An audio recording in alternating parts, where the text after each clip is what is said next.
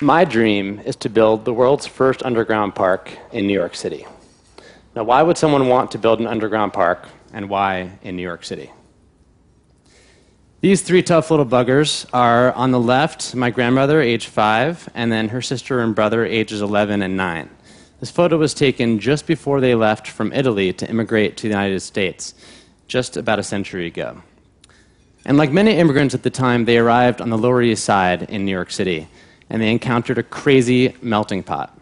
What was amazing about their generation was that they were not only building new lives in this new, unfamiliar area, but they were also literally building the city. I've always been fascinated by those decades and by that history, and I would often beg my grandmother to tell me as many stories as possible about the old New York. But she would often just shrug it off, tell me to eat more meatballs, more pasta, and so I very rarely got any of the history that I wanted to hear about.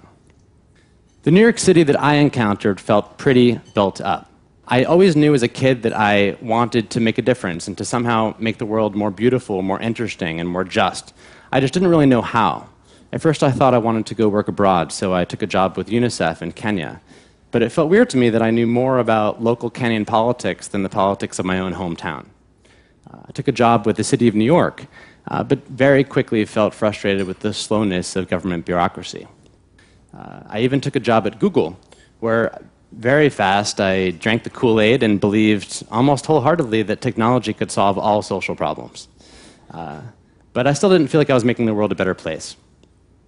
It was in 2009 that my friend and now business partner, James Ramsey, alerted me to the location of a pretty spectacular site, which is this. This is the former trolley terminal that was the depot for passengers traveling over the Williamsburg Bridge from Brooklyn to Manhattan.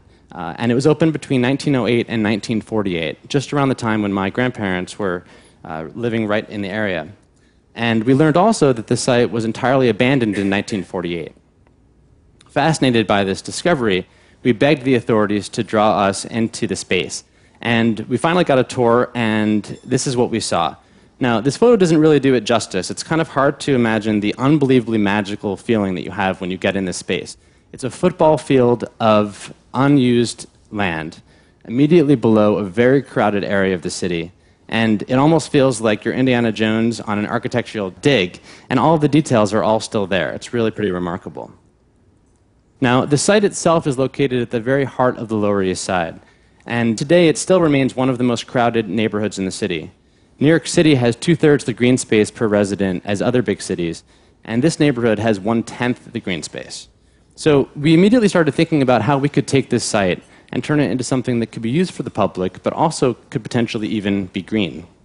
Our plan, in a nutshell, is to draw natural sunlight underground using a simple system that harvests sunlight above the street, directs it below the city sidewalks, and would allow plants and trees to grow with the light that's directed underneath.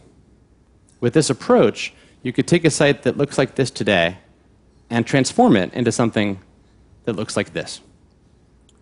In 2011, we first released some of these images, and what was funny was a lot of people said to us, oh, it kind of looks like the Highline Underground. Uh, and uh, so what our nickname ended up becoming and, and what ended up sticking was the low line. So the low line was born. What was also clear was that people really wanted to know a lot more about how the technology would look and feel, uh, and uh, that there was really much more interest in this than we had ever thought possible. So, like a crazy person, I decided to quit my job and focus entirely on this project. Here is us with our team putting together a technology demonstration in a warehouse. Here's the underbelly of this solar canopy, which we built to show the technology. You can see the six solar collectors at the center there. And here's the full exhibit, all put together in this warehouse. You can see the solar canopy overhead, the light streaming in, and this entirely live green space below. So, in the course of just a few weeks, tens of thousands of people came to see our exhibit. And since that time, we've grown our numbers of supporters both locally and among design enthusiasts all over the world. Here's a rendering of the neighborhood just immediately above the line site, and a rendering of how it will look after major redevelopment that is coming over the course of the next 10 years. Notice how crowded the neighborhood still feels and how there's really a lack of green space.